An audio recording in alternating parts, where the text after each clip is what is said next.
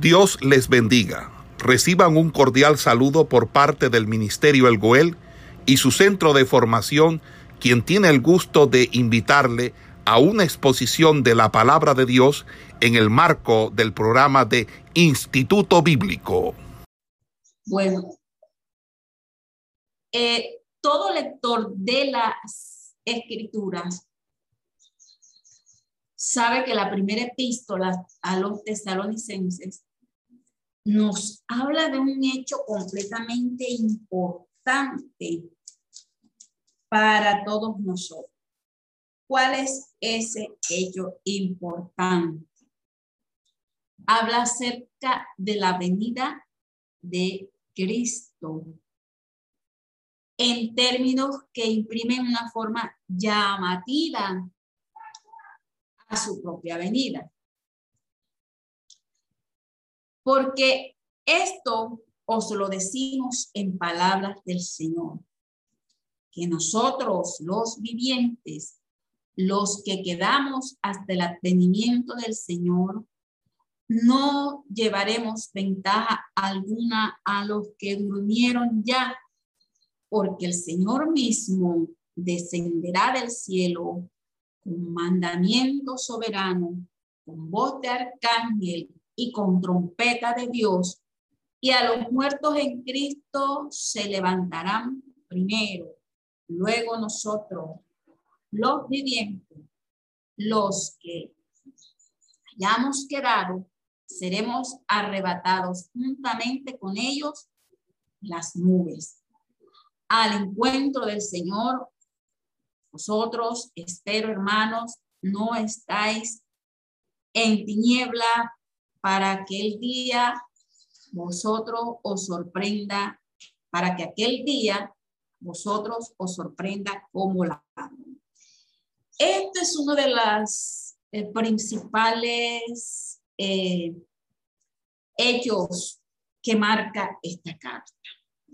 No vamos a hablar hoy de la venida de Cristo, vamos a hacer la introducción a la epístola. Sea cual fuere todo esto, proceso, la venida de Cristo, nosotros como creyentes debemos estar enfocados y establecido en lo que dice la Escritura, no lo que yo escuche hablar, no lo que me digan por ahí, sino lo que la Escritura a mí me dice con respecto a este hecho importante. Entonces, la interpretación que le debemos dar a este hecho cerca de la venida de Cristo no debe salirse de los parámetros bíblicos. Entonces,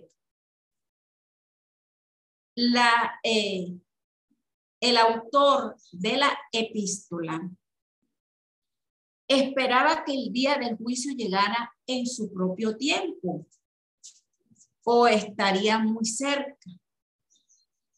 Entonces, habría dado un proceso, porque el uso que hago con respecto a esta circunstancia es que la misma epístola no fue producida en un periodo subsecuente.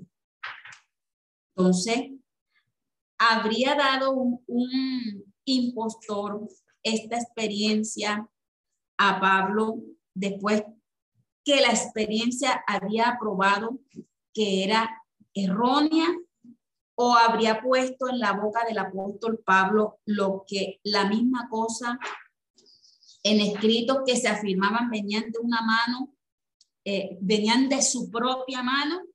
Esta es una de las cosas que nosotros vamos a observar en esta carta, porque se dan muchas especulaciones, se dan muchos errores que nosotros vamos a contrarrestar. Ahora, los escritos, que lo que el apóstol Pablo escribe Acuérdese que en la clase anterior estuvimos comentando que hubieron momentos en que el apóstol escribe con puño y letra, en otros usa a un personaje llamado un escriba para que él le copiara todas las manifestaciones, lo que él estaba expresando. Entonces, esto afirma que habían cosas que venían de su propia mano, expresiones que si no necesariamente daban a entender, al menos que podrían ser fácilmente interpretadas. Entonces, esto nosotros lo podemos entender de que Pablo mostrara realmente lo que él directamente escribió, lo que procedía de su pluma. Porque hubo momentos que hubiera sido dada estos procesos de falsificación. A ver, entonces, esta situación en la iglesia primitiva dieron pie para originar ciertos desenfoques. Entonces, esto como un primer punto es con respecto a lo que nos muestra la epístola. Entonces, la epístola concluye con la recomendación de que fuese leída públicamente en la iglesia a quien iba dirigida. Y una de las cosas que él expresaba, estas expresiones, dice: os conjuro por el Señor que sea leída esta epístola a todos los hermanos.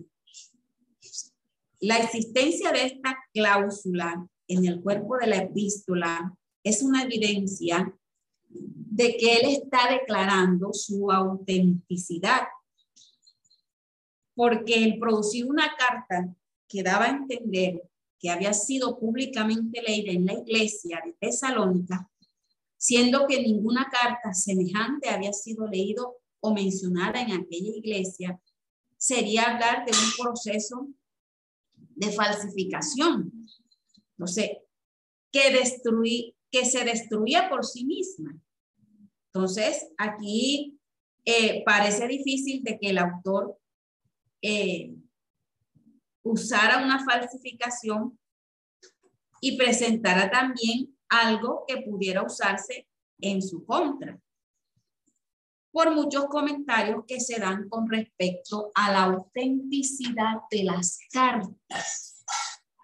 Entonces, eso como un preámbulo de lo que nosotros vamos en esta mañana a hablar. Entonces nos vamos a ir al marco histórico, que tenemos que conocer primero la parte histórica de lo que es la región de Tesalónica. Entonces, vamos a hacer un breve resumen acerca de lo que es Tesalónica. La carta a los tesalonicenses provee un tremendo vistazo del apóstol Pablo como misionero y también como pastor, aunque específicamente no declara de que estuviese trabajando como pastor, pero por la forma como él está escribiendo, la forma como se dirige a sus personas o a las iglesias, y la labor que está haciendo es una labor de pastoreo. Entonces, aquí lo encontramos estableciendo en un corto tiempo una iglesia, y lo encontramos también en una continua oración. preocupado el apóstol Pablo por el desarrollo y por el crecimiento de la obra. Entonces, en esta epístola encontramos eso como primera parte. Como segundo, le observamos proclamando fielmente el evangelio, preocupado por aquellos que han recibido al Señor, la gracia divina, por los nuevos convertidos. Lo encontramos exhortando, alabando y guiándoles. Y además de eso, les enseña, les ama. Entonces, él estuvo siempre maravillado del proceso de crecimiento de esta congregación. Se preocupó bastante por el ritmo, que no fue muy acelerado, de su maduración espiritual. Y esta era una de las cosas que él cargaba, ¿sí? Porque a donde él se establecía una iglesia, él se preocupaba porque la iglesia tuviera un crecimiento espiritual. Usted puede crecer mucho en miembros, pero si el creyente no tiene un crecimiento espiritual, una madurez espiritual, usted va a tener siempre niños espirituales dentro de su congregación y le va a ser mucho más difícil el pastoreo. Entonces, el crecimiento espiritual en la vida del creyente es muy importante. La madurez espiritual es de suma importancia. En esta epístola también encontramos a un apóstol celoso, siervo de Cristo, lleno de amor, por una pequeña y creciente iglesia, donde fue bastante fiel, usado por Dios y sobre todo con mucho esfuerzo. ¿Qué era Tesalónica? La ciudad de Tesalónica está ubicada en la cabecera del Golfo Termaico. Era un pequeño pueblo costero sobre la vía romana central. Usted en algunos mapas va a encontrar esa vía romana central, también como la vía Egnatia. Esta vía se le conocía como el Camino de las Naciones, porque era una vía, por decirlo así, era una columna central de vía o una carretera que conducía hacia todas las partes que usted quisiera ubicarse. Por eso se le llamaba el Camino de las Naciones, porque era una arteria principal que atravesaba el este de Roma. Entonces, también era un puerto marítimo cercano a una planicie que daba al mar, rico y abundante agua. Estas tres ventajas dieron o constituyeron o hicieron de Tesalónica el centro político y comercial más grande e importante de Macedonia.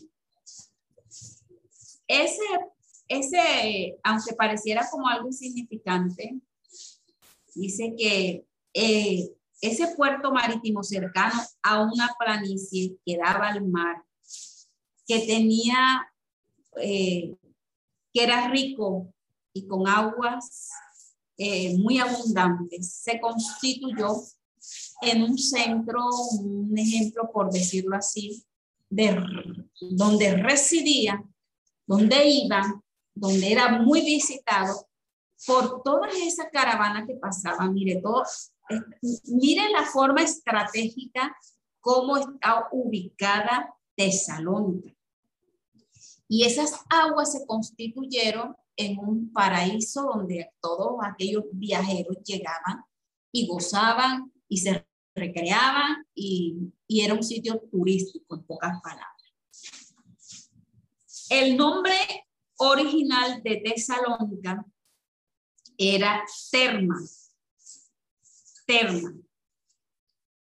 originado en las fuertes colinas, mire hacia dónde vamos, fuertes colinas que se encuentran en el área. Las grandes colinas que estaban allí en el área de Tesalónica que la rodeaban, esto la constituyeron a ella como un punto central. Entonces, Terma, Tesalónica, estaba rodeado de todo este proceso de aguas termales, por eso se llama así. Entonces, un historiador antiguo se refiere a la ciudad de Terma y de Tesalónica como coexistentes. Si este fuese el caso de Tesalónica, simplemente rodeaba a Terma y la integraba como parte de su territorio. Estaban allí. Entonces,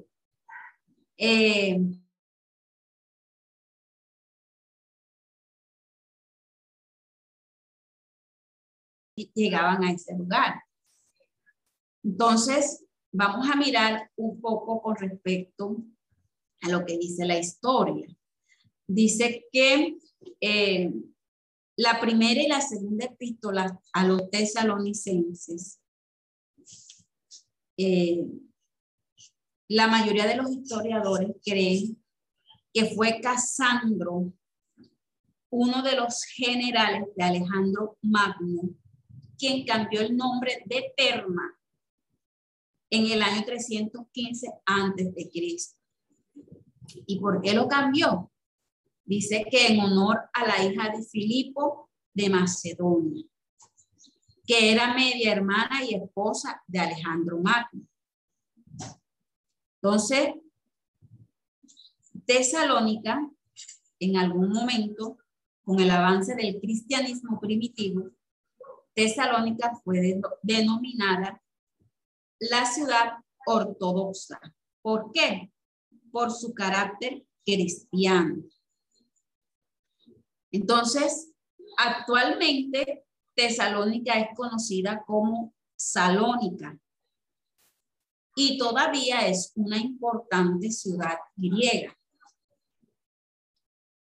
Tesalónica también era una metrópolis, como nosotros conocemos también que era Corinto.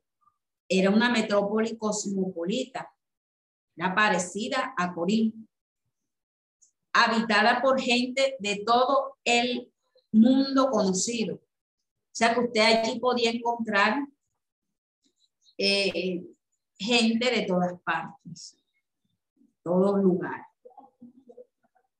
Otra característica de Tesalónica es que allí vivían pueblos bárbaros, germanos, que habían traído consigo la religión pagana y habían traído también su cultura. Aquellos pueblos que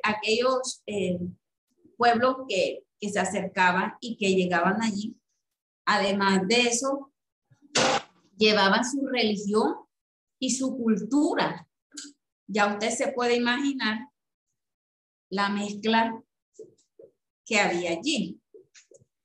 Entonces, también en Tesalónica vivían griegos procedentes del sur de Acaya y de las islas del mar Egeo. ¿Qué aportaron esto? Los bárbaros hermanos aportaron su religión, aunque fuera pagana, y aportaron su cultura. Ellos llevaron eso allá. Los griegos, que procedían del sur de Acaya y de las islas del mar Egeo, aportaron su elegancia y hicieron un aporte a la filosofía.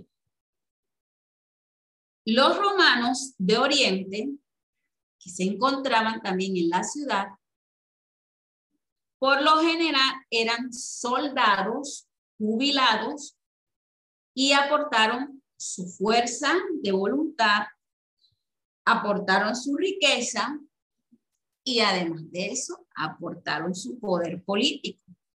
En lo que esto, Roma como que se caracterizaba en cuanto al poder político. Entonces, miramos aquí tres grupos de personas, de pueblos que residían. Y también encontramos los judíos que llegaron en gran número desde el Oriente Medio y se dice que eventualmente un tercio de su población era hebrea. ¿Qué trajo este tercio de esta población hebrea? Trajo su fe y ética monoteísta, así como también sus perjuicios nacionalistas. Entonces, todo este grupo conformado por estos cuatro tipos de personas o de pueblos que llegaron allí, cada uno hizo su aporte.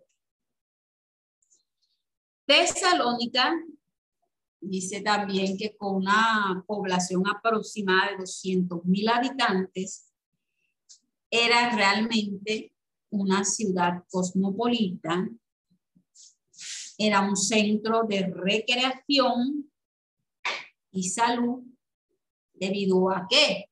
A sus aguas termales. Recuerde ahorita que les expliqué que estaba rodeada por colinas y que esas aguas allí eran ricas, deliciosas en cuanto a que era para ellos descansar, llegar de sus viajes. Era un lugar allí donde ellos se concentraban. Entonces, debido a sus aguas termales, era un centro recreacional. Y además estas aguas servían para la salud. Era un centro comercial. Era un centro comercial por su estratégico punto marítimo. Entonces, sus tierras que tenían eran fértiles valles que constituían toda esta región y por su posición geográfica que tenía, por su cercanía a la vía central, que ahorita les hablé, el Camino de las Naciones o la vía San Ignacia o la vía romana central, cualquiera de estos tres nombres que usted encuentre en un diccionario, ya los va a ubicar a ustedes, que se está hablando allí de Tesalónica. En su carácter de capital y ciudad metropolitana, Tesalónica también fue un centro político de Macedonia. Centro político de Macedonia.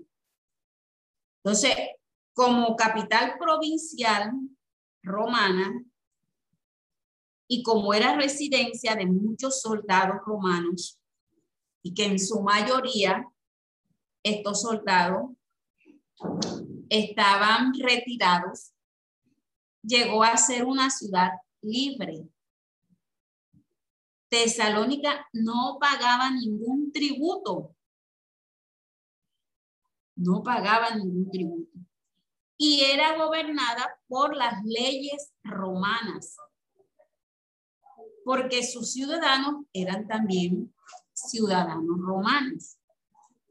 Entonces, esto de una u otra forma dio origen a que los gobernantes de Tesalónica fuesen llamados politarcos.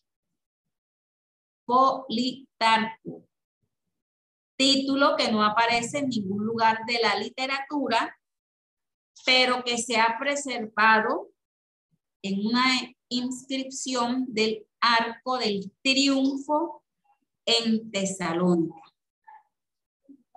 también conocido como Puerta de Bartar. Entonces, repetimos esto para que les quede un poco claro.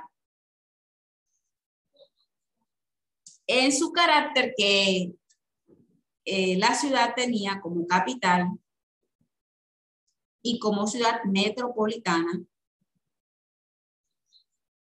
Tesalónica se convierte en un centro político, el centro político de Macedonia. Entonces, como capital provincial romana y como ella, ahorita lo explicamos, de que allí recibían soldados jubilados que aportaron su fuerza de voluntad, que aportaron su poder político y sus riquezas que tenía. Pues estos soldados eran residentes allí, eran soldados romanos que residían allí. En su mayoría estos soldados eran retirados. Y por ser ellos, contar con este privilegio, esta ciudad se convierte en una ciudad libre. No tenía que estar subyugada a estar pagando impuestos por ningún lado. Tesalónica no pagaba ningún tributo. Pero era gobernada por las leyes romanas porque sus ciudadanos eran también ciudadanos romanos. Entonces, esto dio origen a que los gobernantes de Tesalónica fueron llamados politarcos. Entonces, también encontramos aquí en Tesalónica cuáles fueron los eventos. Ya esta es la parte histórica que tenemos de Tesalónica, dándole un origen, un breve repaso para que usted no esté desenfocado dónde se ubicaba Tesalónica, porque viene el nombre, mire que fue cambiado el nombre de Terma por las aguas que allí estaban. Era un centro recreacional, era una vía central donde las personas podían ir fácilmente, llegar hasta ahí, recrearse y seguir su curso. Era un lugar muy estratégico. Ahora vamos a mirar cuáles fueron los eventos que condujeron la llegada del apóstol Pablo a Tesalónica. Entonces, miramos que muchos eventos condujeron a Pablo a esta ciudad. Pero detrás de todas las circunstancias físicas se encuentra el llamado directo y definitivo que Dios le hace, el llamado de Dios. Originalmente Pablo no había planificado entrar en el continente europeo. Y en un segundo viaje misionero, su deseo era visitar nuevamente las iglesias de Asia Menor, las que había sembrado en su primer viaje, para después regresar al oriente. Sin embargo, llegado el momento de regresar, Dios comenzó a cerrar puertas. La culminación de este hecho fue la visión de Pablo en Macedonia, Vamos a buscarlo en el libro de Hechos, capítulo 16. Por eso yo les pregunté que si ustedes estaban dando el libro de Hechos, porque usted se va a enfocar mucho aquí, porque de allí comienza. Mire, el libro de Hechos, capítulo 16. Vamos a mirar aquí. Dice la visión del varón macedonio, que atravesando Frigia, la provincia de Galacia, le fue prohibido por el Espíritu Santo hablar la palabra en donde en Asia. Cuando llegaron a Misia, intentaron ir a Bitinia.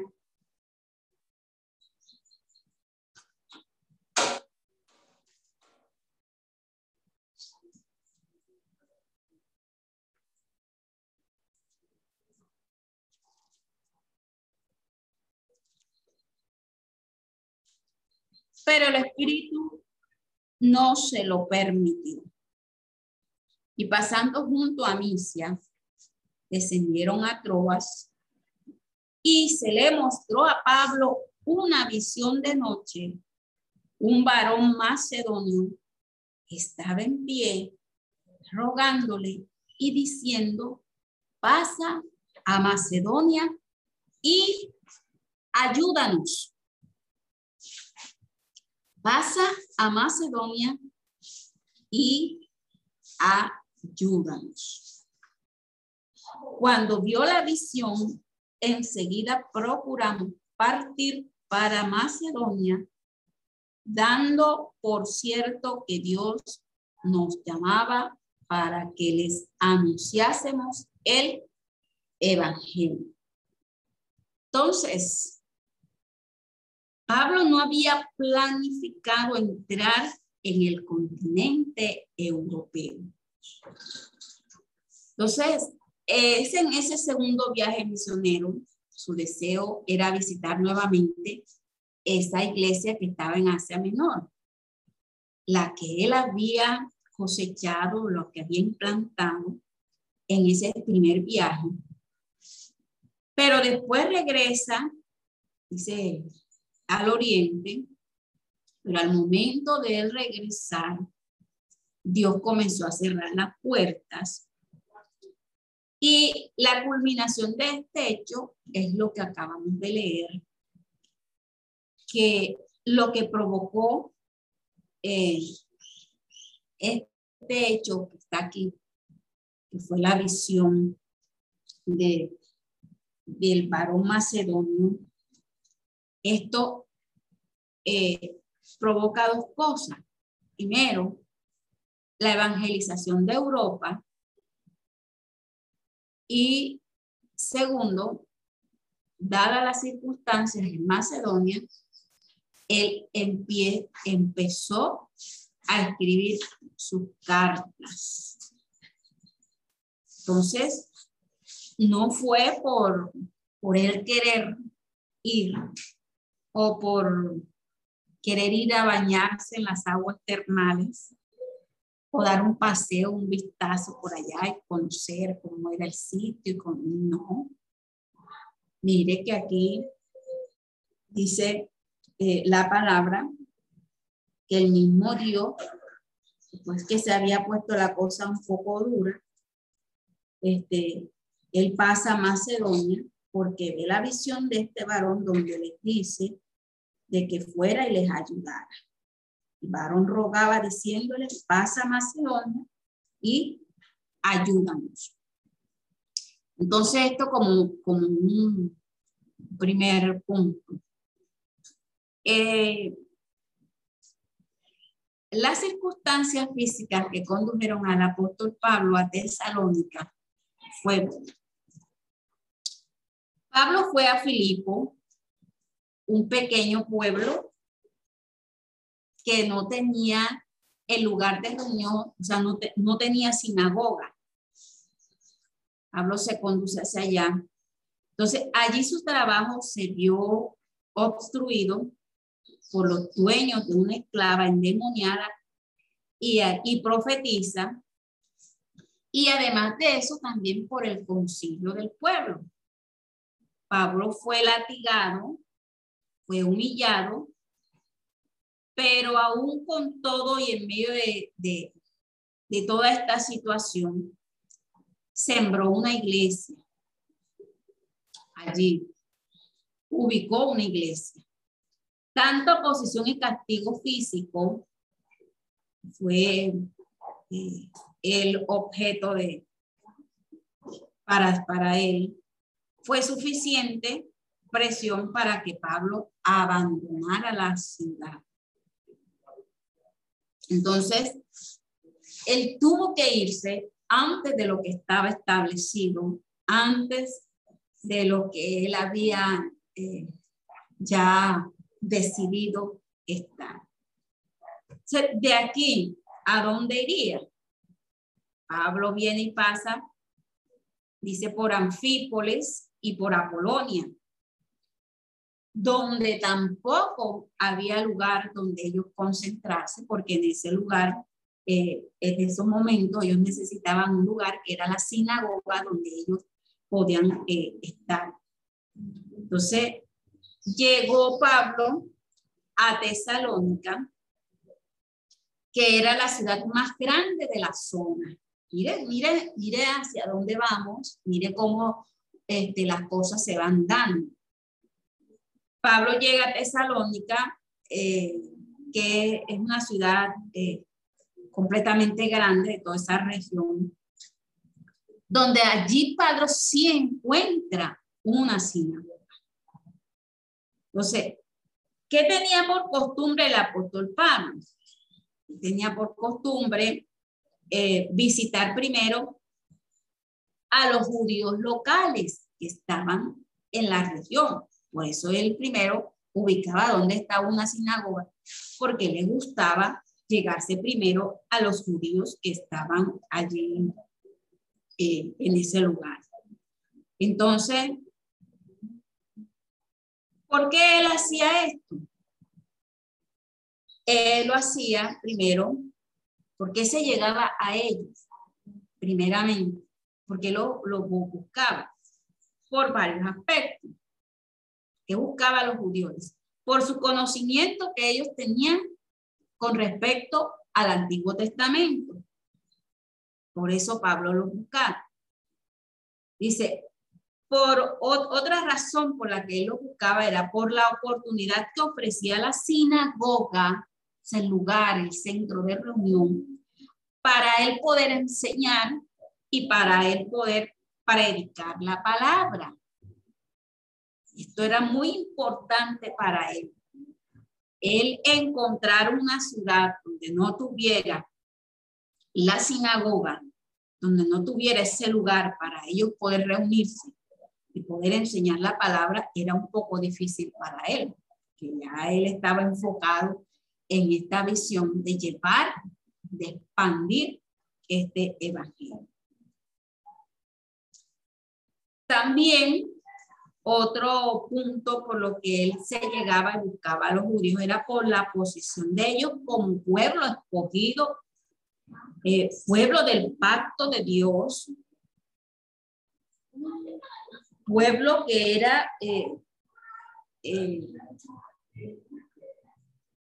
dado por Dios. Entonces, vemos aquí que por estas circunstancias, por esto que él tenía claro el apóstol Pablo, por esto él llegaba, tenía la costumbre de visitar primero a los judíos locales. También porque Jesús primeramente se ofreció a ellos. Jesús luego se ofrece al mundo.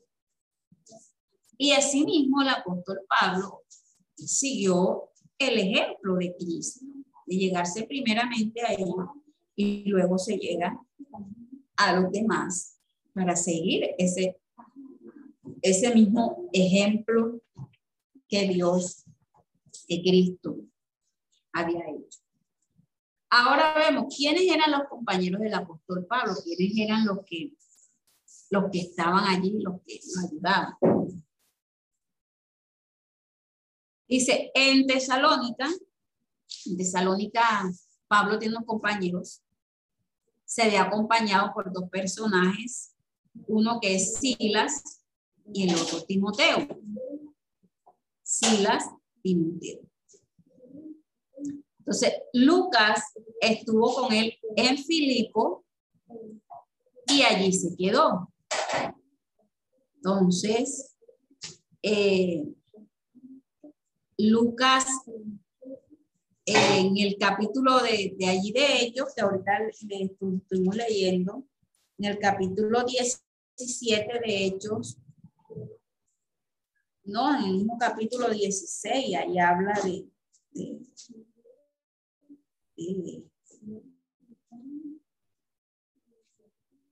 de quienes estaban allí, porque aquí dice el versículo 16, aconteció que en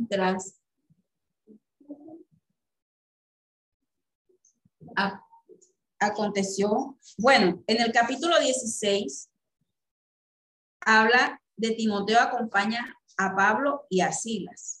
¿Sí ve? Capítulo 16, el encabezado habla. Y el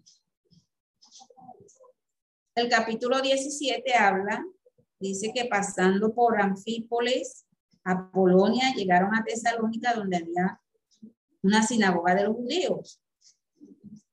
Entonces dice que con Pablo, como acostumbraba, fue a ellos por 3 días de reposo, discutió con ellos, declarando y exponiendo por medio de las Escrituras que era necesario que el Cristo padeciese, resucitase de los muertos y que Jesús, a quien yo os anuncio, decía él, es el Cristo.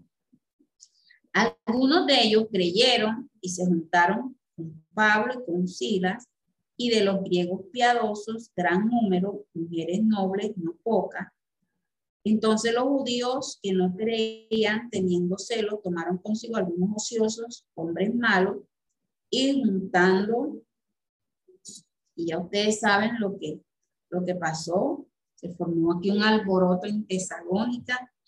Entonces, los judíos que no creían hicieron una turba y alborotaron la ciudad y asaltando la casa de Jason procuraron sacarlos al pueblo.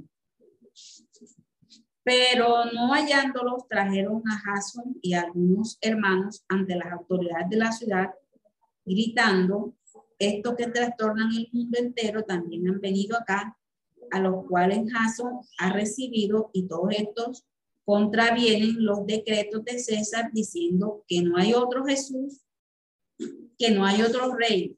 Jesús, alborotaron al pueblo y a las autoridades de la ciudad oyendo estas cosas.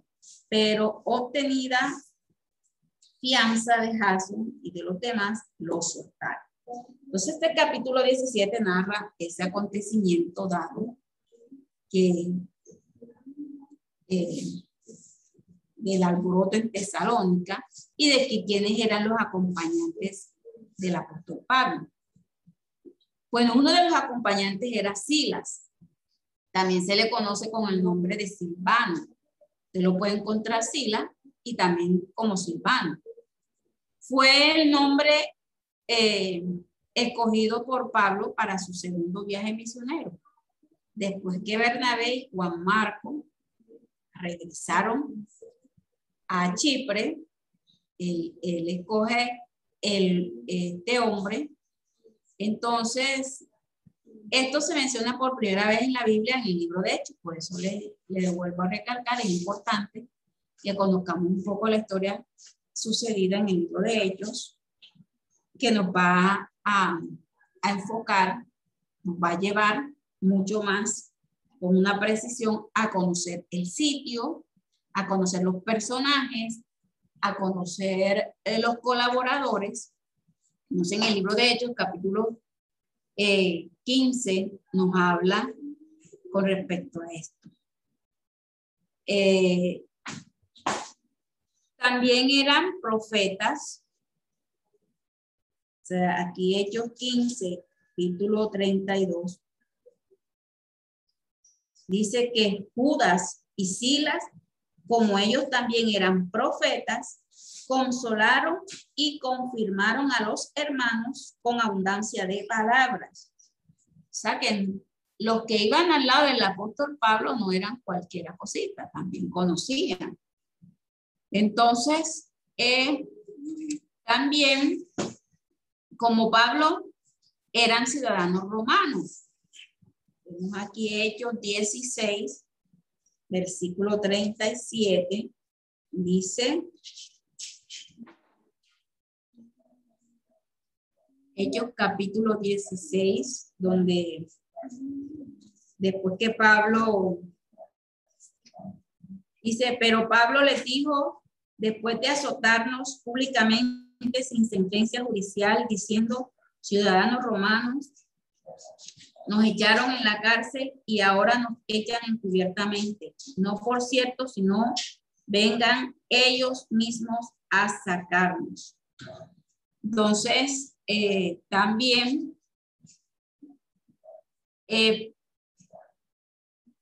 Pablo, como era de ciudadano de ellos, ellos también pertenecían a este grupo. Dice, él y Judas Barsabás fueron enviados a Antioquía por la iglesia de Jerusalén para cerciorarse de la situación. Entonces, todos estos acontecimientos fueron dados con los colaboradores del apóstol Pablo. También Timoteo,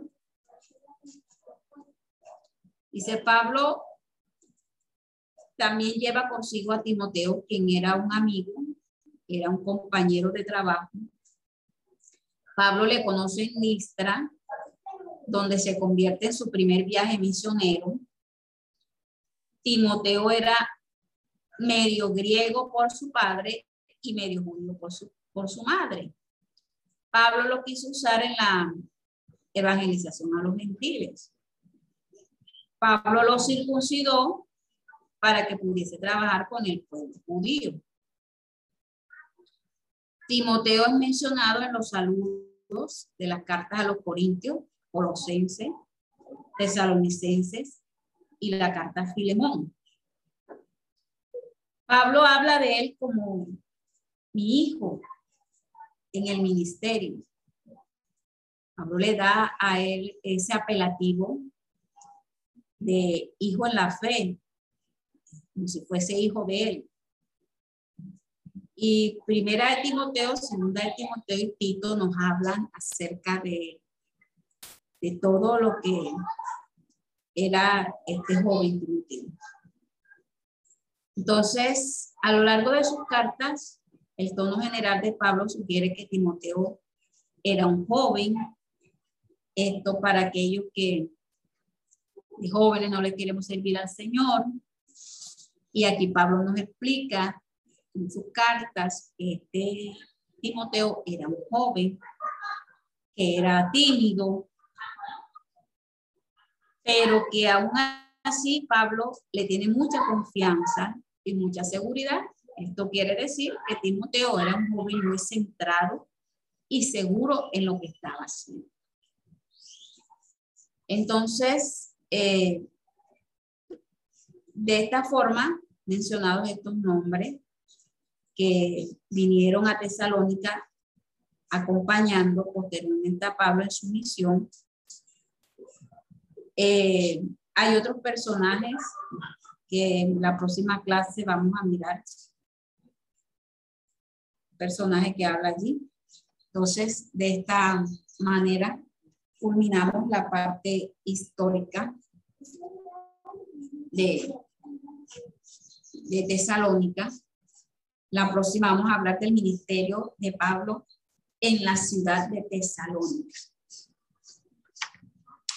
Vamos a ir de esta forma y vamos. El ministerio del apóstol Pablo en Tesalónica y vamos a hablar un poco acerca de él. Quién era el apóstol Pablo, de todo esto. Entonces culminamos en esta mañana esta clase.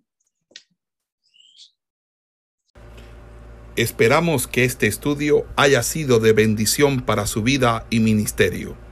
A Dios sea la gloria. Este es el Ministerio El Goel, vidas transformadas para cumplir el propósito de Dios.